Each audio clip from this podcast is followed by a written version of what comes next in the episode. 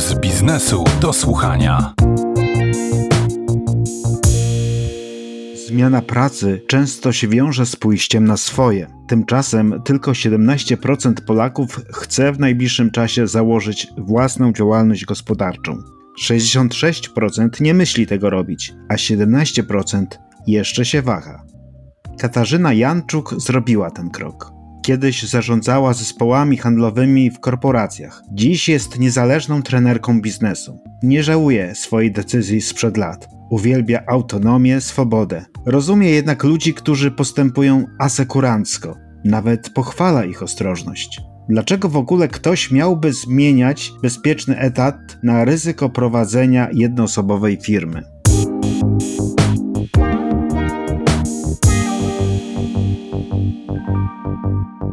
Tak, rzeczywiście. Zamiana bezpiecznego etatu, z którym no, można się identyfikować tak, że dostajesz pensję co miesiąc, masz dodatkowe benefity, premie, socjal, opiekę medyczną, fajny zespół, ciekawe zadania. Z drugiej strony decydujesz się na odejście z tego bezpiecznego etatu na ryzykowną, tak, rzeczywiście ryzykowną działalność, nieprzewidywalną niekiedy, ale w pewnym momencie może, tak jak w moim przypadku, pojawić się potrzeba dalszego rozwoju, ale też bardziej potrzeba realizowania się w poczuciu własnej wolności, poczucie własnej sprawczości, i niezależności było dla mnie istotne. Wolność jest wielką wartością, ale bezpieczeństwo też się liczy. Czy twoi najbliżsi nie odradzali ci y, pójścia na swoje? Co było przemyślane, to nie było tak e, ad hoc. Ja się dosyć długo przygotowywałam do podjęcia tej decyzji, no i z najbliższymi to było też uzgadniane, przegadywane.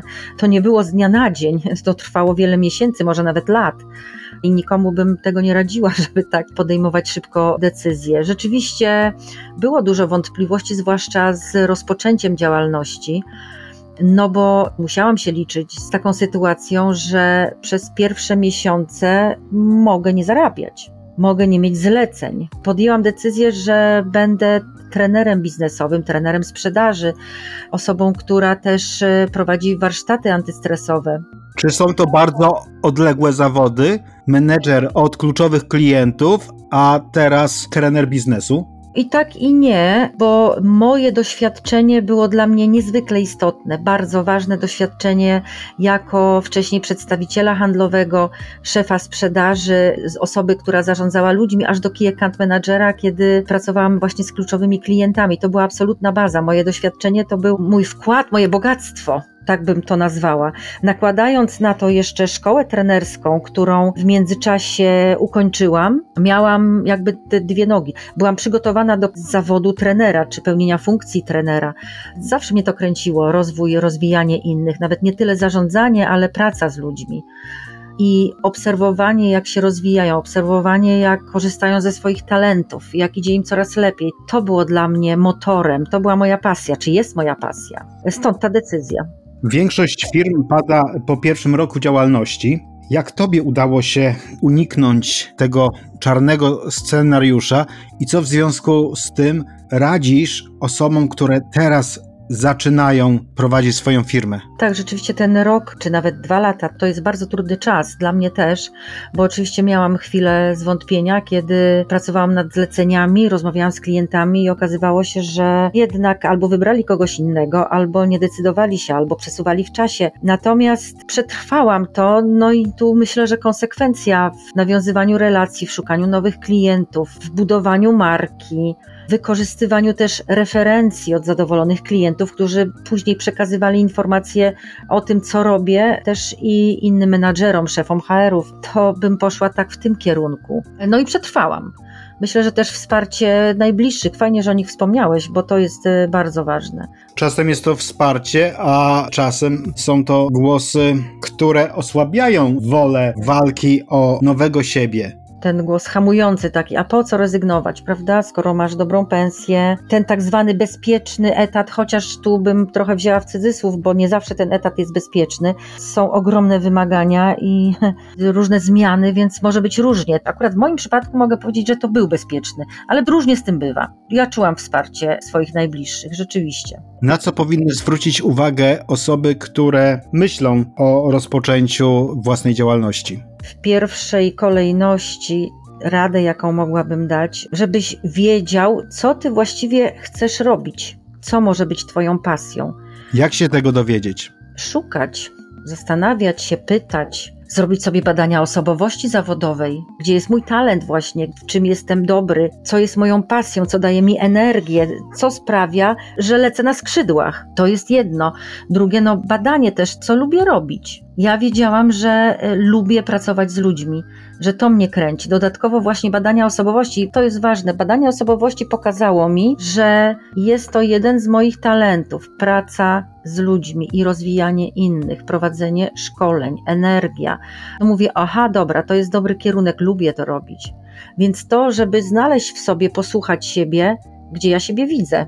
Jak choćby jedno z pytań na interwiu rekrutacyjnym, gdzie widzisz siebie za pięć lat, co właściwie chcesz robić, co chcesz osiągnąć. To jest pierwsza rzecz. Druga rzecz to uświadomienie sobie dużo wcześniej, co ja jeszcze potrzebuję, jakie kursy powinnam skończyć, czy powinienem skończyć. Może iść do jakiejś szkoły, może się doszkolić, może odbyć jakiś staż.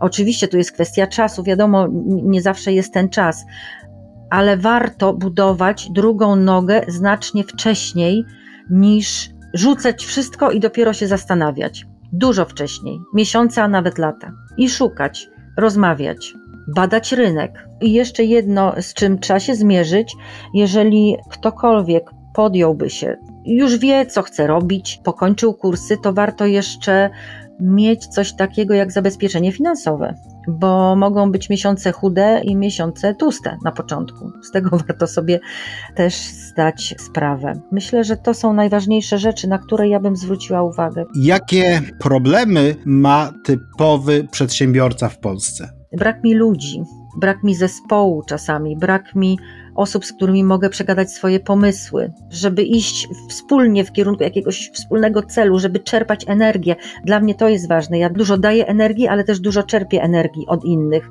A tu ja muszę sama się zmotywować do działania ustalić sobie cele, ustalić sobie dzień pracy, to nie zawsze jest takie proste.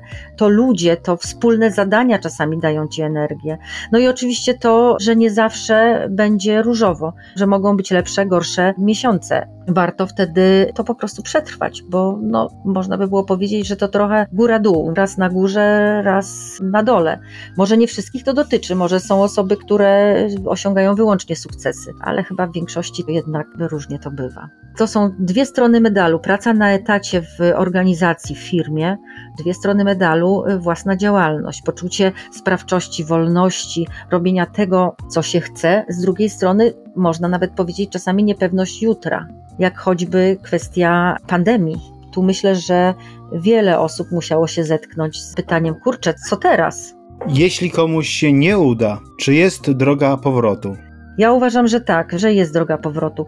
Co może zyskać pracodawca, jeżeli zatrudnia osobę, która wcześniej była na własnej działalności? Ja uważam, że to są nowe doświadczenia. Jeżeli osoba pracowała na własnej działalności czy prowadziła firmę, oznacza, że w trudnych, także rynkowo i w trudnych czasach osoba musiała sobie jakoś radzić. Musiała wykazać się samodzielnością, przedsiębiorczością, energią, pomysłowością, musiała budować relacje. Tu jest mnóstwo obszarów, które pracodawca uważam, że doceni. Nowe doświadczenia. Także tak, ja bym poważnie rozważała spośród innych kandydatów przyjęcie takiej osoby. Oczywiście są jeszcze inne względy, ale tak, to jest duża wartość. Jak zorganizować taki powrót? Najpierw odpowiedzieć sobie na pytanie, czyli kółko nam się zamyka, czym chciałbym się, czy chciałabym się zajmować teraz w firmie.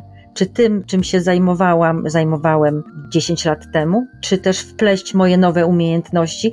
I znowu, kiedy znajdziesz odpowiedź na to pytanie, to szukasz na portalach, szukasz wśród znajomych. Ludzie cię znają, ludzie cię pamiętają, wiedzą w czym jesteś dobry. Więc networking to jest chyba też istotne. Oprócz portali takich pracowych, to jeszcze są osoby, które znamy, które mogą cię polecić, które znają wartość twojej pracy. Tak uważam.